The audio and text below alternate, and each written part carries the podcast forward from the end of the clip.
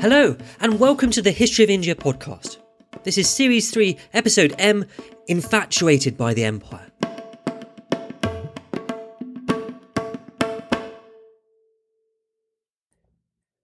It's been an interesting spring, full of changes. And in particular, people changing jobs, changing cities, sometimes even changing countries. So one of my friends has gone off to work for a motorbike company. And another has become a teacher at a fancy school. And another's got a job in the civil service. And we're waiting to hear any day now about one of our friends getting a job as a vet. Even I've got in on the act.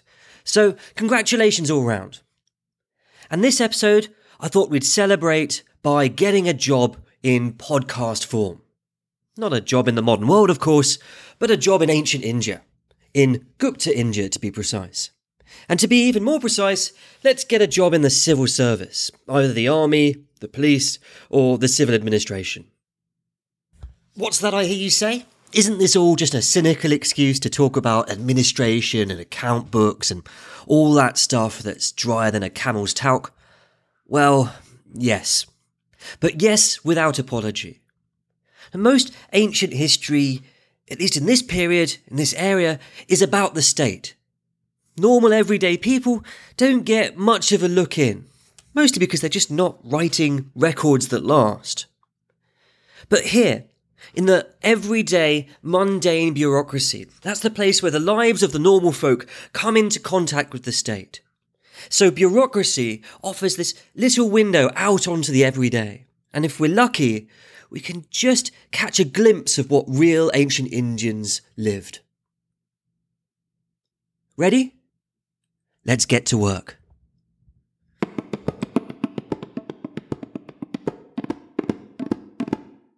So, you're fascinated by the workings of the Gupta Empire, and you want to be part of it. Well, I don't blame you. It's a tremendous machine. It's the only superpower of its time on the Indian subcontinent, and it's been that way for centuries.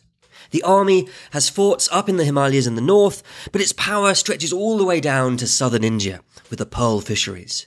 And the administration stretches from the eastern sea to the western coast. This is a machine you wouldn't mind being a cog in.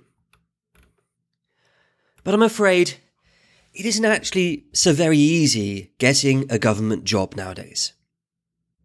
Yes, in true career advisor fashion, I'm going to make getting a job sound very hard indeed. If you've never had a career advisor, this is what they seem to do. I suppose they're trying to lower expectations, as my school career advisor would say. You see, if we were back in the Mauryan age, there would have been plenty of government jobs on offer. The Mauryans ruled pretty much all of India except for the southern tip. And they ruled it centrally from only a few centres, a few massive cities with governors at their centre. And the governors were surrounded by a huge number of civil servants who were ruling the lives of villagers all around the continent in almost excruciatingly painful detail. And the Mauryans had this huge army which they required to make the whole empire run smoothly. So getting a government job in the Mauryan Empire, maybe that wouldn't be so hard. And even if this were back in the age of the Kushan Empire, well, there would be less government jobs around because they ruled less territory, but getting a government job would be pretty straightforward. If you're a Kushan raised in Bactria, you can get a job, no problems. If you're not a Kushan raised in Bactria, well, don't call us, we'll call you. And when I say that, please bear in mind that telephones won't be invented for about 1.5 millennia yet. Which is almost as long as you need to wait for half a chance to serve in the Kushan Empire. But this is the age of the Guptas. And one thing we're going to be hitting our head against again and again on this job hunt is the fact that there aren't many government jobs out there. Partly, that's because the Guptas didn't rule as much territory as the Mauryans, they had a smaller state. But also it's because much of that state was ruled not directly by the Guptas, but by vassals. Vassals who run the territory in their own way, using their own civil servants. The Guptas would have had no direct control over that. And it's also because Guptas didn't have such a straightforward principle of employment as the Kushans. You didn't need to be a Kushan to get a job in the Gupta civil service, obviously enough. But you didn't need to be a Gupta either, or a Brahmin, or even a Kshatriya. In fact, caste, Varna, didn't matter that much, so long as you weren't Shudra or worse.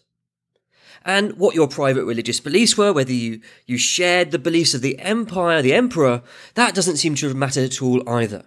Now, there were strict requirements on who could become a senior civil servant, but there are far more candidates out there for far fewer jobs. And that's bad news for you. So getting a good job in the Gupta Empire is going to be tough. But don't worry, I, your ancient careers advisor, am here to help, and we're going to work it out. Let's start low with a position in the rank and file of the army.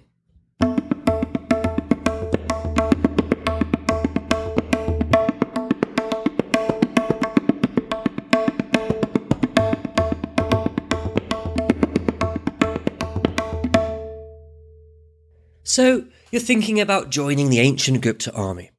Good choice, because there are certainly openings here at least. And you'll probably get to see the world too, because there are plenty of wars and there's plenty of need for soldiers. And from time to time, the Gupta Empire would call up soldiers from the ordinary everyday citizens. So, if you're going to join the Gupta army, you're going to come into the army camp. And even as you're walking in for the first time, you can already tell the different groups of soldiers employed by the Gupta Empire. Here we have the forest tribesmen. Forest tribesmen are actually quite important in Gupta warfare.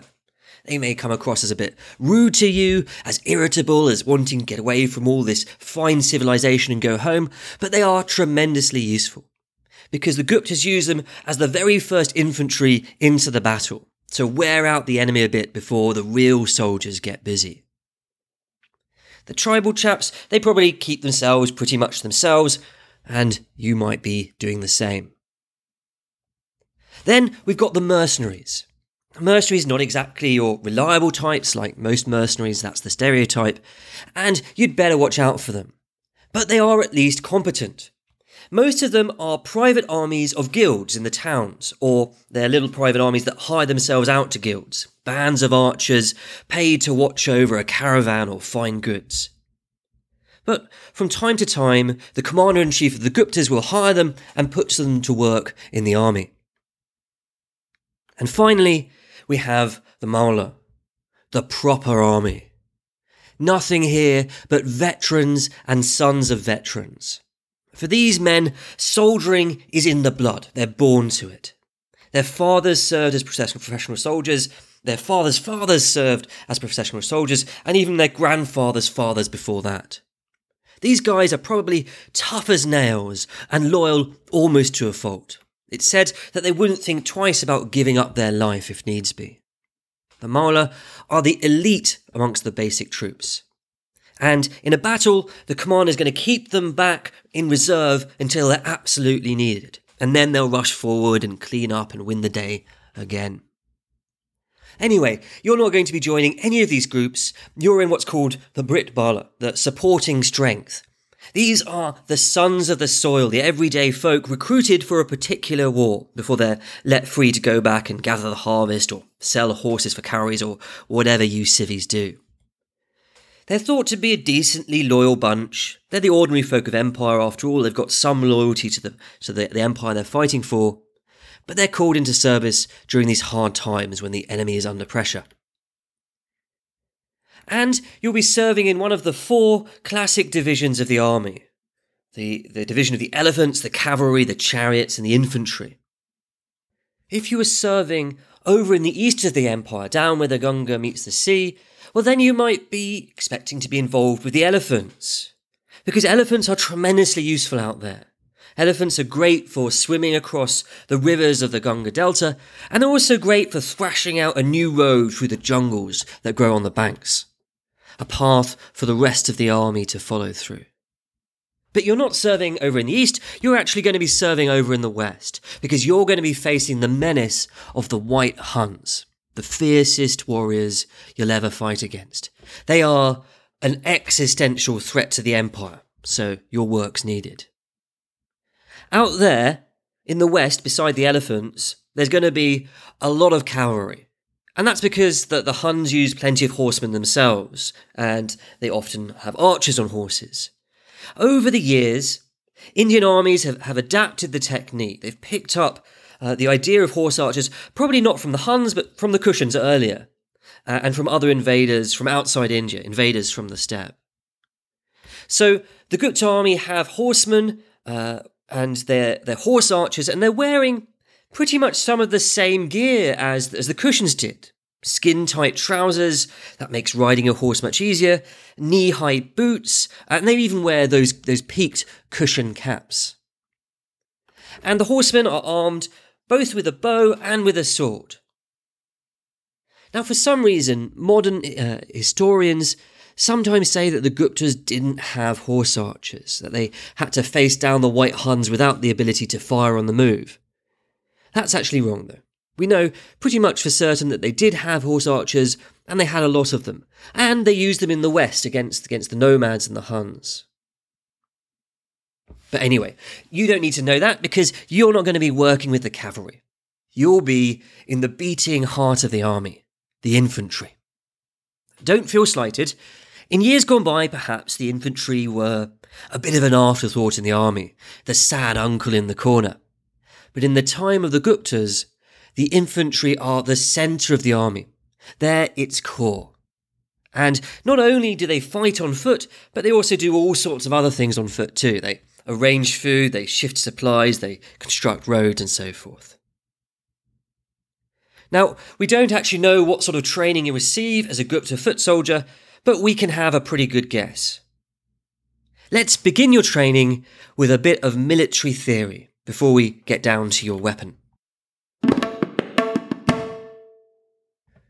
So imagine a 21st century army recruit sitting down for his first day of training and being told this. Many provisions should be laid aside for you, the imperial court, and for your city, enough for 5 or 6 generations. May you also have darts, many weapons, lances, breastplates, helmets, bucklers and swords, and anything else suitable for war. May you also have artillery and cattle trops, for you never know what evil men are planning. And imagine our 21st century recruit read on. Indeed, I saw the following and deemed life unhappy. For I saw the former emperor, the Lord Michael, who once held the rank of Caesar, being a powerful emperor when the sun was rising, and by the 3rd hour of the day he was pitiful, abandoned and blind, without possibility of escape. Do not become arrogant over the empire's glory, nor should you be bold in your mighty deeds and say, who can bring me down from the heights of my glory? For, as that great wise man Gregory the Theologian says, many things change in a moment's time. Now, I imagine our 21st century army recruit would be a bit miffed. Lances, cow trops, Caesar. But I thought I was supposed to be learning about modern warfare, and what on earth has Gregory the Theologian got to do with any of it? The passage I read from is from a 12th century Byzantine war manual, and it would be pretty weird to have it as the basic manual of war today. But that's pretty much what the Gupta army had.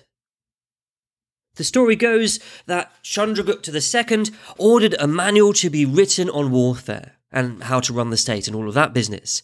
And a manual was duly written, but almost all it contained was word for word a copy of that already ancient text, the Arthashastra, the text written by the advisor of Chandragupta Maurya a whole 780 years earlier, which is pretty much like a modern-day soldier being taught using a 12th century Byzantine manual.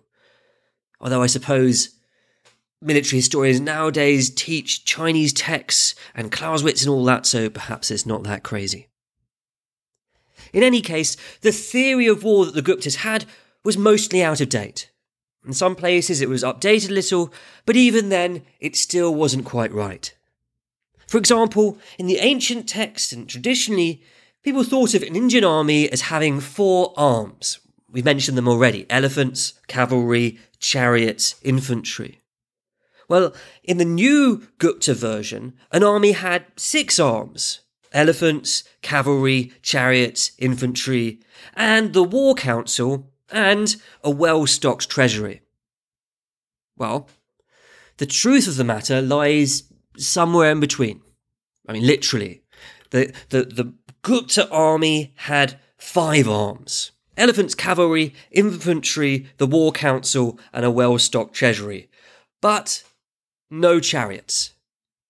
Chariots, that was just a hangover. Chariots were pretty much obsolete by Gupta times. The Gupta manual says, take the chariots and place them between the elephants, but no Gupta commander would be silly enough to do that. Don't get me wrong, in the Gupta time, the idea that a chariot is an impressive war machine is still around.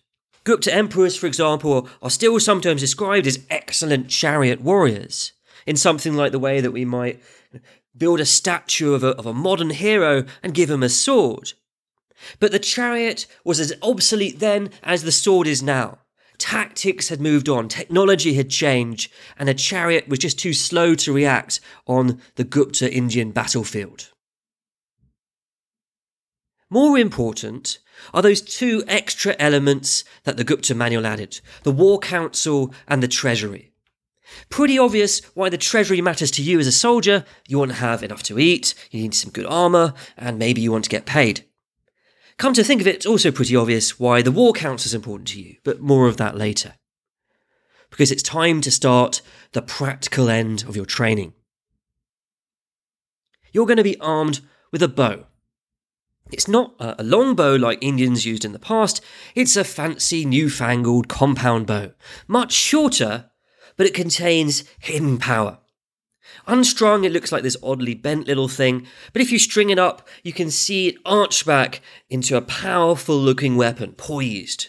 It's made of wood with some horn inserts, and you've got a cord, a string of sinew. And this little thing can fire an arrow 1,000 yards, which is a good distance. Some of the more dubious history books you can read will talk about ancient Indians in the Gupta era having steel bows. Now, as far as I can make out, there's absolutely no evidence for this. And in fact, Guptas wouldn't have the high-quality steel required to make a decent bow. So either these sources have got to be assuming that the weapons of ancient Indian soldiers were like those of the divine weapons in the epics, or they're assuming that the weapons of the ancient Indian soldiers were like the weapons in medieval India. Either way, it ain't necessarily so. You're going to be assigned to a section in the army. Now, each section seems to have contained elephants, cavalry, and infantry, so it worked as a sort of mini-army on its own, and it had its own commander in charge of it. But there were plenty of different sections, and in charge of all of the commanders was the commander-in-chief. Now, he was to be a man of noble family, high in energy. High in energy seems to be a prerequisite of all sorts of military might, and it seems to be something that the Guptas really cared a lot about. Good soldiers are almost always described as having high energy. Anyway, you should have a bunch of other pretty obvious prerequisites. Should be patient, should be well-trained in warcraft, should be generally quite intelligent, and then there are some unusual requirements. If you want to be a commander, you're going to have lots of friends. You can only hope that the unpopular candidates didn't get asked about that in the interview. That would have been pretty awkward. So one of your bosses will be the commander-in-chief with the commanders underneath him. But in addition to that hierarchy, there seems to have been another hierarchy, kind of cross-cutting it. And that hierarchy was about the different divisions of the army. So if you'd been the elephants, you would have been answering to a lord of the elephants, who would in turn have been answering to a great lord of the elephants in charge of all the elephants in the whole army. Likewise, if you'd been the cavalry, there would have been a captain of the cavalry who had been your boss, and then he would have been answering to the great captain of the cavalry over the whole army. And these guys seem to have been involved in the war office. The war office, which seemed to have different specialities for different divisions of the army. For example, they had one department that just looked after the health of horses and elephants, and another department that looked after the health of the men, and another department maybe that looked after the treasury, and so forth. Now, this whole slightly convoluted command structure is a bit different actually from earlier empires in India. Back then, the emperor was at the top of the army. He was called a Mahasenapati, a great lord of the army.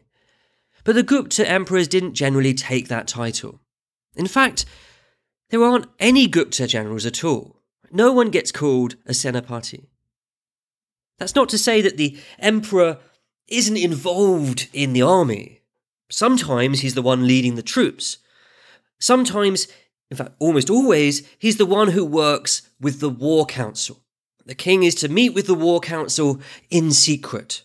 Now, the war council is supposed to have 12 members, or maybe 16, depending which rulebook you're following. But they meet in secret and they discuss what they're going to do. And once they come to a decision, it's the emperor's job to make sure it's put into action as soon as possible. Emperors are not supposed to disagree with their war council. So the emperor's involved, but he's not exactly in charge. At least, he's not supreme. Right, now you've got a sense of who's who you should be listening to. Let's get you off to your post. You're going to be starting out in Vaishali. Vaishali is an important town, the other side of the river from Pataliputra. It's been around for a long time, it's an ancient town, but under the Guptas, it's become a true administrative centre. There's a pretty large rectangular temple that the Guptas built there, and they built a fort. Actually, they built both of those things a little bit shoddily, poor quality bricks. Maybe they didn't pay the workmen enough. But anyway, the administrative centre was there in Vaishali. It was a square room filled with letters and commands from officials from all over the empire. There are letters there from police officers. There are rulings from judges. There are letters from treasury superintendents.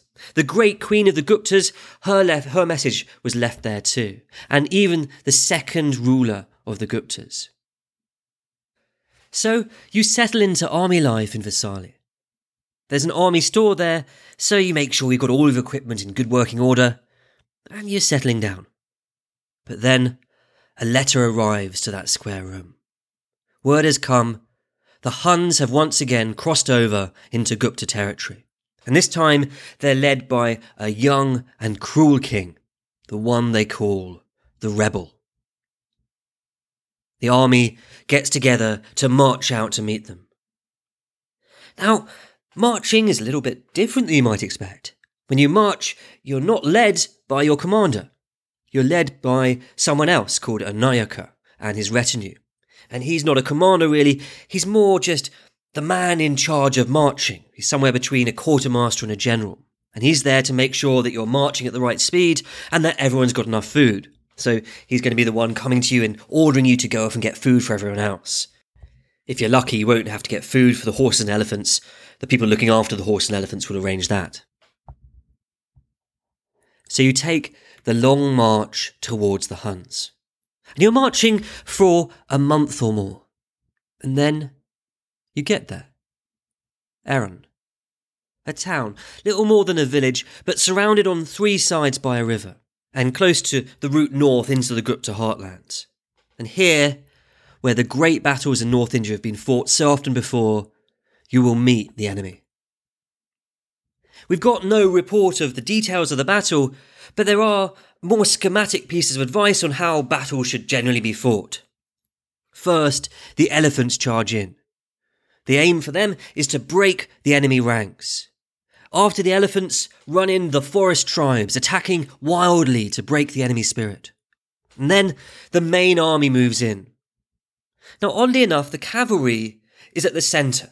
So in European warfare, very often you kept the cavalry on the wings where they could hope to surround the enemy and flank them, but apparently not in ancient Indian warfare.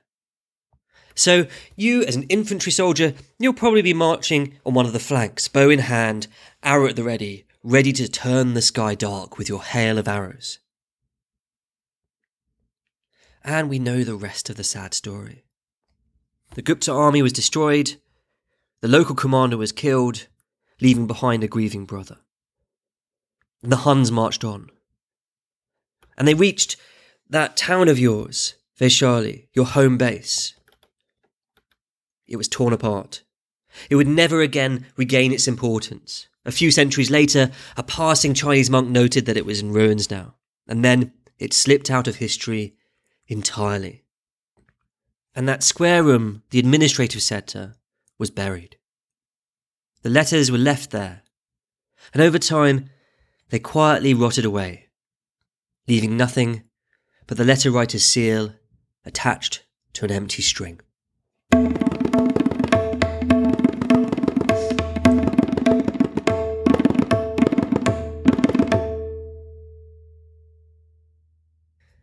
So now you've heard what life is like in the Gupta army, maybe you've decided it's not for you.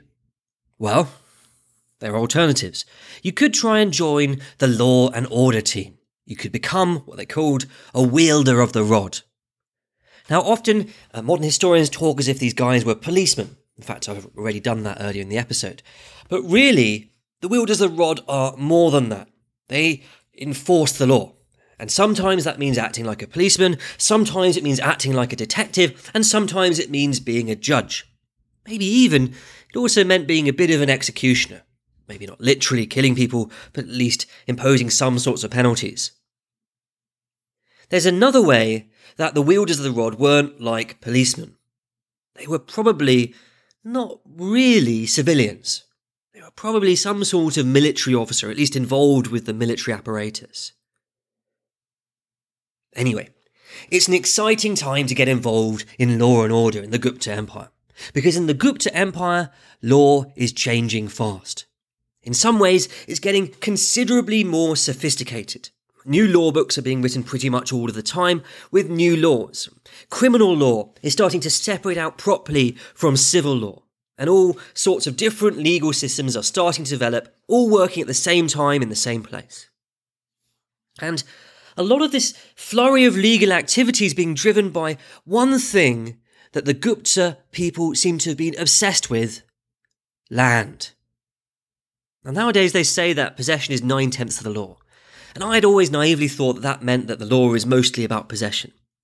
Apparently, my naive thought is wrong.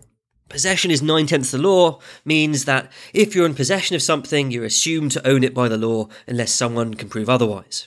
That's confusing. Anyway, in ancient India, possession was not 9/10 of the law, it was exactly 7/9. Because there were 18 topics of the law, and 14 of them were about property. And quite a lot of those 14 were mostly about land. Mortgage, lease, sale, partition, you name it, if you're going to be part of the law and order mechanism, you're going to have to learn it. When it comes to criminal law, things are pretty straightforward. There are, according to the law books, only 3 causes of crime: sex, anger, ambition. So that would make the motive part of the detective work pretty easy. Although actually, though I'm being flippant, I suppose it's pretty hard to think of any motive that doesn't fit into one of those categories: sex, anger, ambition. There are also increasing amounts of what we might nowadays think of as superstitious detective work. Ordeals, where you give someone poison, or you make them burn in the fire, and if they survive, they're innocent. That sort of thing. This is actually increasing during the Gupta era. So we can't think of the law as becoming more and more rational. And if you're not going to use an ordeal, well, you're going to decide the cases in the old way, using the 4 heads of the law. Speaking truth, being justified, not quite the same thing as speaking truth, resting on customs and precedents, and adhering to the emperor's commands. Okay, well that was a bit of a crash course, but let's assume that you've learnt all of the law and you've learnt how to apply it, and you can start work. Well, you won't actually be judging every case. And that's because, as I said, in the Gupta Empire, there are plenty of other courts. Courts which aren't just general courts for everyone, courts for specific groups. There are courts for the forest people. There are courts for soldiers. There are courts for merchants. Those merchant courts, by the way, they were especially powerful. Usually they were run by the local merchants' guilds, which was increasingly powerful as the Gupta Empire went on. And by the time of the end of the Gupta Empire, these merchant courts were allowed to impose fines and even punish people with forced labour. Now, all of these sub-courts were independent from the state in a sense. They weren't established by the king, but they had to be respected by the king. Still, even with all of these independent little courts, you, as employed by the state, you're going to get a fair amount of work, because any plaintiff who's not satisfied with one of these independent courts can go to the state courts. Now, there were various different kinds of state court. Some of them were stationary, based in the provincial town. But others were moving about from village to village on a circuit to meet the needs of the local people. And of course, I recommend you join one of the travelling ones so you get to see a bit of ancient Gupta India. Now, when you're judging people, you can't just do whatever you want. If your authority is found to be in question, then your judgment will be expunged. And if your plaintiff isn't satisfied with your judgment, they can take the case to a higher court. And if they aren't satisfied there, they can go all the way to the highest court in the land, the state court. The court that was run by the king himself together with 3 advisors. Once again, curiously, the king is obliged to follow his chief justice's advice.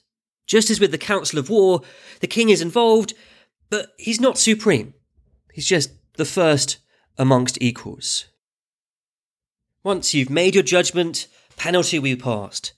We've got a little bit of evidence that penalty in the Gupta era was pretty light. One of the Chinese monks travelling through said no one was put to death, everyone was just given fines, big fines for a bad offence, small fines for a less bad offence. That doesn't seem to be literally true. It seems to be that people were from time to time put to death. But it's interesting that, just as in the Mauryan Empire, in the Gupta Empire, a sign that the empire is prosperous and stable is that the punishments are light. It's almost as if having light punishments boasts about your power and your glory, which is a wonderful thought. Now, if you think that all this sounds pretty great, then you could apply to become a wielder of the rod. But it's not going to be very easy, I'm afraid. The qualifications for entry, they're rather dependent on your birth. And a part of the problem is caste, Varna. The law books disagree, but it seems that during the Gupta era, practically, the judges at all levels could be from any of the top 3 castes. You didn't have to be a Brahmin. As usual, though, in ancient India, if you were a Shudra, you were out of luck. But a problem for even more people was that quite a few of the positions as a wielder of the rod, they were hereditary. They were passed down from father to son. So, unless your dad's a cop, you might be out of luck.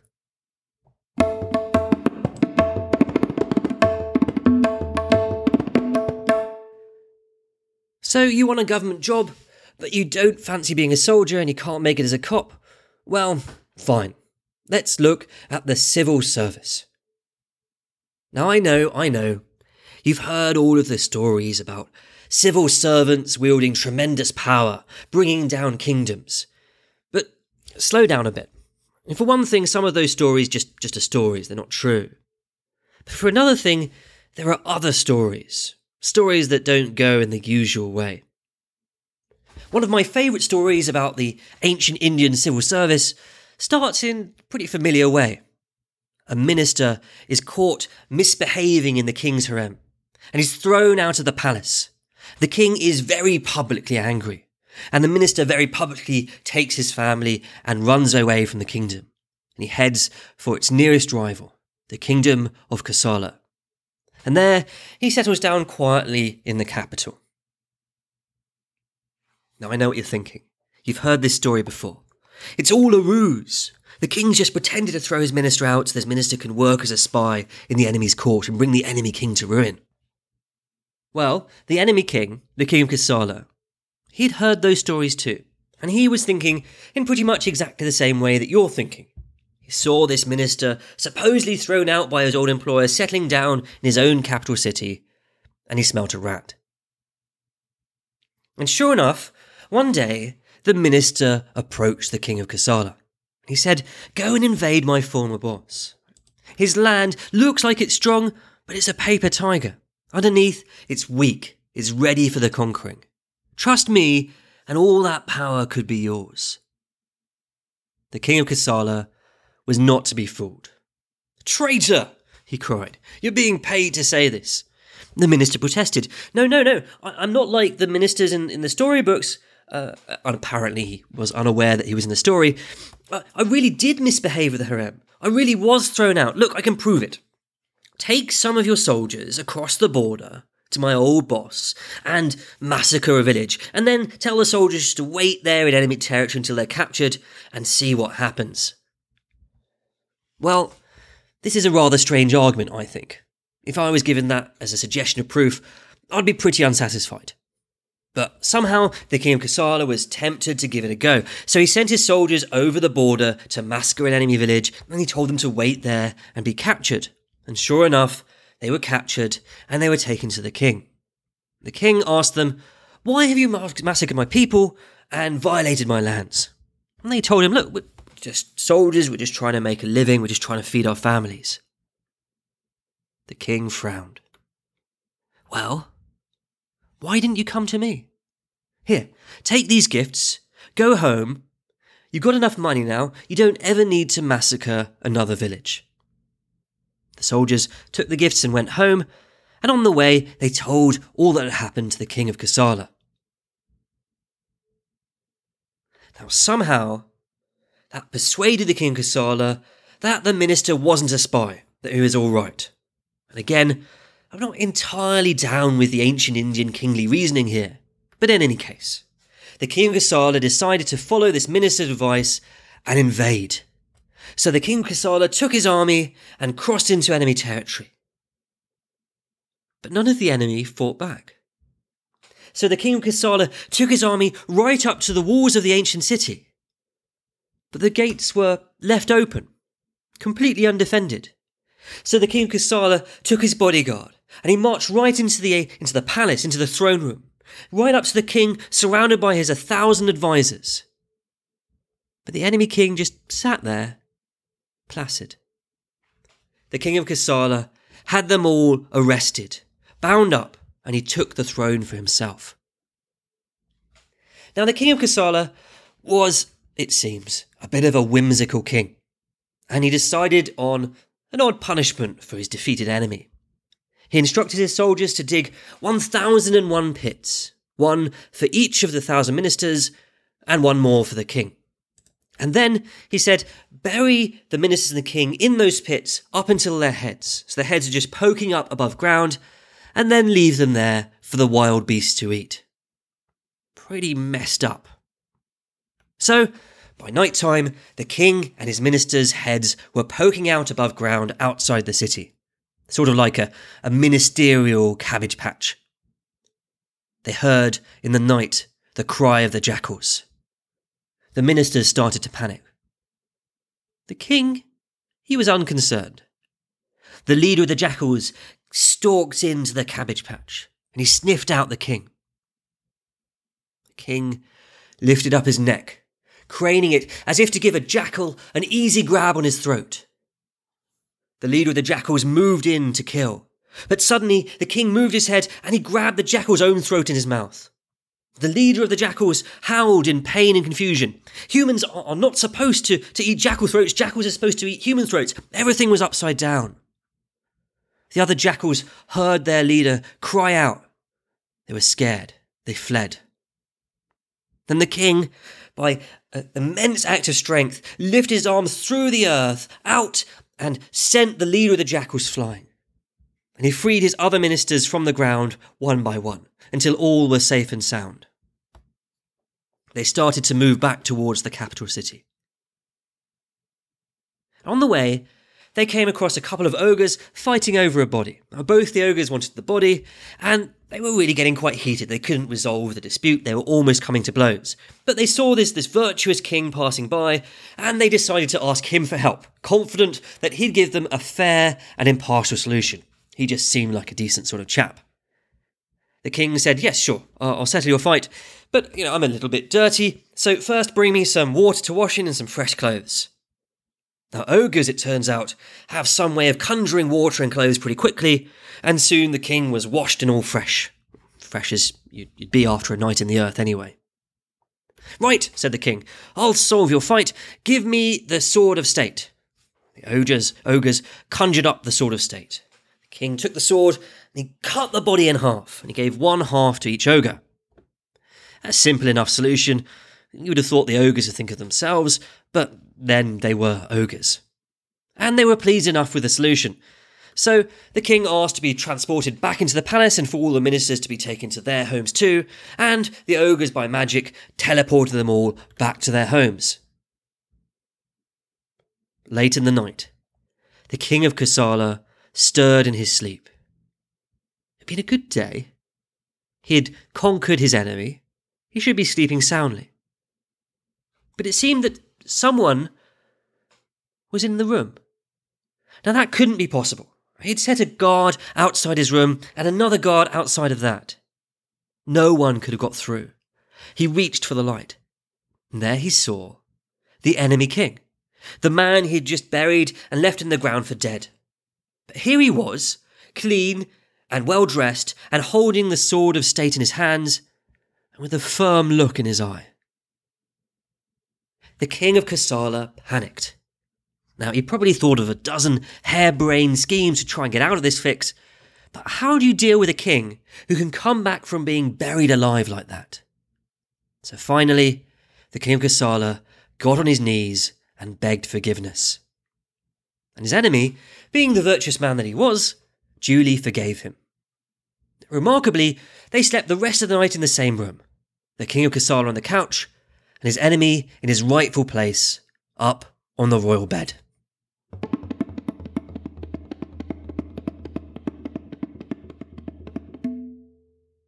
I'm afraid I got a bit sidetracked on that one. The story was supposed to be about the civil service, and it somehow ended up somewhere else entirely. Anyway, let's get back to getting you a job in the Gupta civil service. The Guptas have an oddly structured civil service, sort of hodgepodge. Some of the offices in the Gupta civil service, they were taken straight out of Kushan tradition. Just as Gupta emperors sometimes dressed up like Kushans, Gupta civil servants sometimes worked like Kushans too. It was simply the model of a great empire when the Guptas came to power. So it's only natural that some of it stuck. But other parts of the Gupta civil service have a uniquely Gupta feel, a uniquely Gupta structure. In particular, most of the civil service is run by amachas, the ministers. And the more senior ministers are called the Kumar amachas, the princely ministers. They didn't usually serve princes, you understand. They were just a higher class of minister. But the name itself doesn't really help us out much, because different sorts of ministers did all sorts of different jobs. So let's try and find a particular role for you. Now, you could start out looking for a job in your local village. You could probably get a job there, but you could only get the lowest of state jobs. If you're good with your numbers, maybe you can work as a village accountant. Or if you're a good writer and you're handy with a measuring stick, then you become the keeper of the records. And here, your work will be all about land, that Gupta obsession. Who owns what and where exactly, to the nearest millimetre. Don't bother trying to get a more senior role in the village. In the Gupta Empire, villages tend to be run by a village headman. And the village headman tends to have supreme power. Village headmen make their own laws, and the emperor will enforce them. In some cases, the head of the village could even stop a king and his army coming into the village. At least sometimes, all of this power seems to have gone to the headman's head. So we hear stories of headmen expecting the peasants, the wives of the farmers, to do all sorts of menial tasks for them, maintain their granary, carry stuff in and out of his office, clean his house, even make his clothes. And if all of this supreme power over a village sounds good to you, if you fancy on becoming a village headman, well, as I said, just don't bother. Being a village headman, that's usually hereditary. So if your dad ain't the head of a village, then you ain't one either. And where it's not hereditary, it's because the king decided to give you that village. Emperors and kings in the Gupta era choose to give up the part of their empire wholly into the power of local headmen, which is pretty scary. And even if the village headman isn't hereditary and it isn't appointed by the king himself, then it's given to some top military official. You already turned down a military career earlier in this episode, so that's not you. Sorry, mate, you're out of luck. But you'll not have any more luck on the next rung of the ladder either. The next biggest administrative unit was a collection of about 11 villages that worked together. The law books say it should be 8 or 10, but it seems to have been actually about 11. But that's ruled by a council of the headman of the village. So, since you aren't a headman of a village, you aren't on the council. Things aren't any easier the next level up after that either. The next level is the district level. On the district level, you'll have a big town at the centre, and have a good-sized government building. That's where you'll find the local wielders of the rod with their permanent court.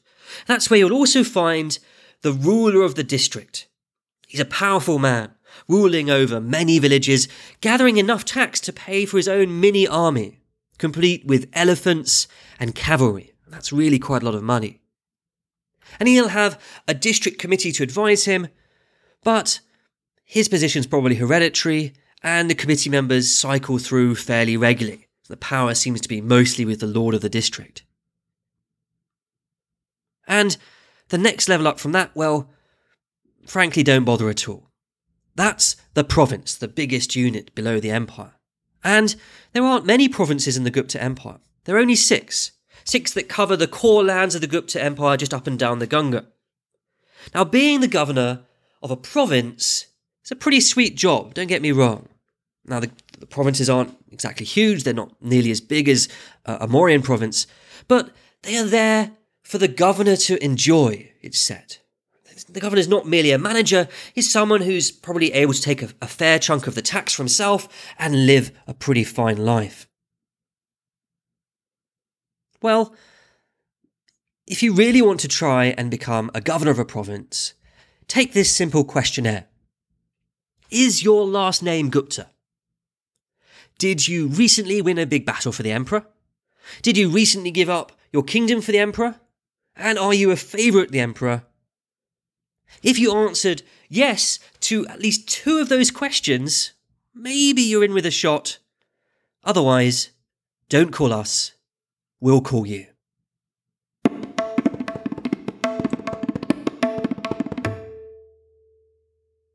Every week we read something from the original sources.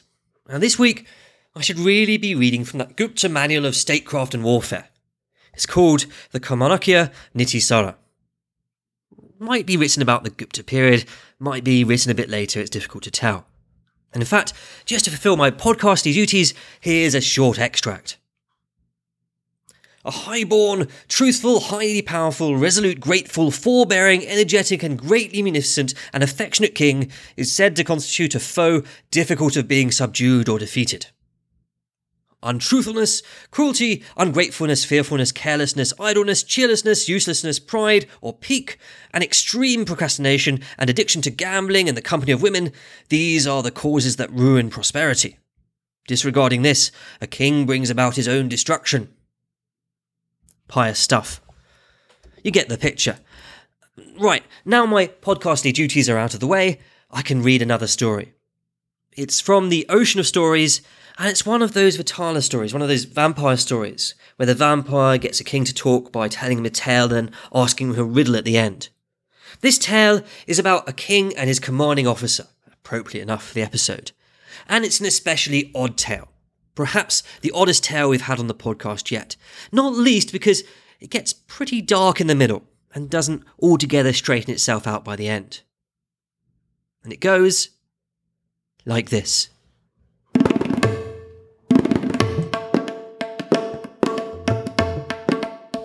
In the capital of a great king, there was a great merchant, and he had an unmarried daughter named Unamadini. Whoever there beheld her was at once driven mad by the wealth of her beauty, which was enough to bewilder even the god of love himself.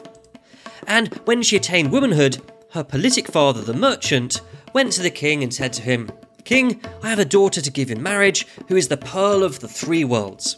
I dare not give her away to anyone else without informing you. For to your majesty belong all the jewels on the whole earth, so do me the favour of either accepting or rejecting her." Now, when the king heard this report from the merchant, he sent off with due politeness his own brahmanas to see whether she had auspicious marks or not. The brahmanas went and saw the matchless beauty of the 3 worlds, and they were once troubled and amazed. But when they had recovered their self-control, they reflected, If the king gets hold of this maiden, the kingdom will be ruined, for his mind will be thrown off balance by her, and he will not regard his kingdom. So, we must not tell the king that she possesses auspicious marks. When they had deliberated to this effect, they went to the king, and said falsely to him, "No, she has inauspicious marks." Accordingly, the king declined to take that merchant's daughter as his wife. Then, by the king's orders, the merchant, the father of the maiden Unamadini, gave her in marriage to the commander of the king's forces, named Baladara. And she lived happily with her husband in this house, but she thought that she had been dishonoured by the king's abandoning of her on account of her supposed inauspicious marks. As time went on, the lion of spring came to that place, slaying the elephant of winter, that with flowering jasmine creepers for tusks had ravaged the thick clustering lotuses, and it sported in the wood with luxuriant clusters of flowers for mane and with mango buds for claws. That season, the king, mounted on elephant, went out to see the high festival of spring in that city of his. And then a warning drum was beaten to give notice to all matrons to retire, as it was apprehended that the sight of his beauty might prove their ruin. Well, when Unamadini heard that drum, she showed herself to the king on the roof of her palace to revenge the insult he had offered her by refusing her. And when the king saw her, looking like a flame shooting up from the fire of love, when fanned by spring and the winds from the Malaya mountain, he was sorely troubled. And gazing on her beauty, that pierced deep into his heart like a victorious dart of karma, he immediately swooned. His servants managed to bring him round, and when he had entered his palace, he found out from them by questioning them that this was the very beauty who had been formerly offered to him and whom he had rejected.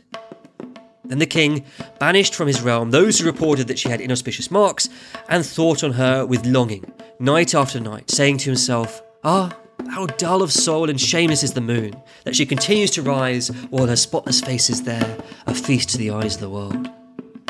Thinking thus in his heart, the king, being slowly wasted by the smouldering fire of love, pined away day by day. But through shame, he concealed the cause of his grief, and with difficulty he was induced to tell it to his confidential servants, who were led by external signs to question him. Then they said, "Why fret yourself? Why do you not take her yourself, as she is at your command?" But the righteous sovereign would not consent to follow their advice. Then Baladara, the commander-in-chief, heard the tidings, and being truly devoted to the king, he came and flung himself at his feet, and he made the following petition. "King, you should look upon this female slave as your slave girl, not as the wife of another, and I bestow her freely upon you, so accept my wife, or I will ban her in the temple here. Then, king, there will be no sin in your taking her to yourself, as there might be if she were a matron." When the commander-in-chief persistently entreated the king to this effect, the king answered him with inward wrath, "How could I, being a king, do such an unrighteous deed? If I desert the path of right, who will remain loyal in his duty? And how can you, though devoted to me, urge me to commit a crime which will bring momentary pleasure but cause great misery in the next world? And if you desert your lawful wife, I shall not allow your crime to go unpunished, for who in my position can tolerate such an outrage on morality? So death is for me the best course." With these words, the king vetoed the proposal of the commander-in-chief, for men of noble character lose their lives sooner than abandon the path of virtue. And in the same way, the resolute-minded monarch rejected the petition of his citizens and of the country people who assembled and entreated him to the same effect. Accordingly, the king's body was gradually consumed by the fire of the grievous fever of love, and only his name and fame remained. But the commander-in-chief couldn't bear the thought of the king's death had been brought about in this way, so he entered the fire, for the actions of devoted followers are inexplicable. And here's the riddle. So tell me, which of these two, the king and the commander-in-chief, was superior in loyalty? And that's a riddle I leave for you. And that's it for this week. Thanks a lot for listening. There are a few caveats I should probably add. The civil service structure and the command structure in the army, we don't exactly know what was going on there. I've just given my best guess, which is, I think, based on what historians have said. We're in the home stretch of season 3 now.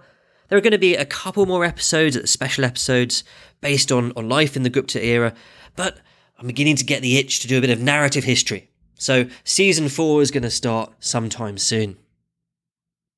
I hope you've been enjoying the podcast. If you have, please consider donating to my wife's charity. It's the Sneha Sidhu Patrick Memorial Fund. The details are on the website. There's a link in the description. Have a great week. Take care.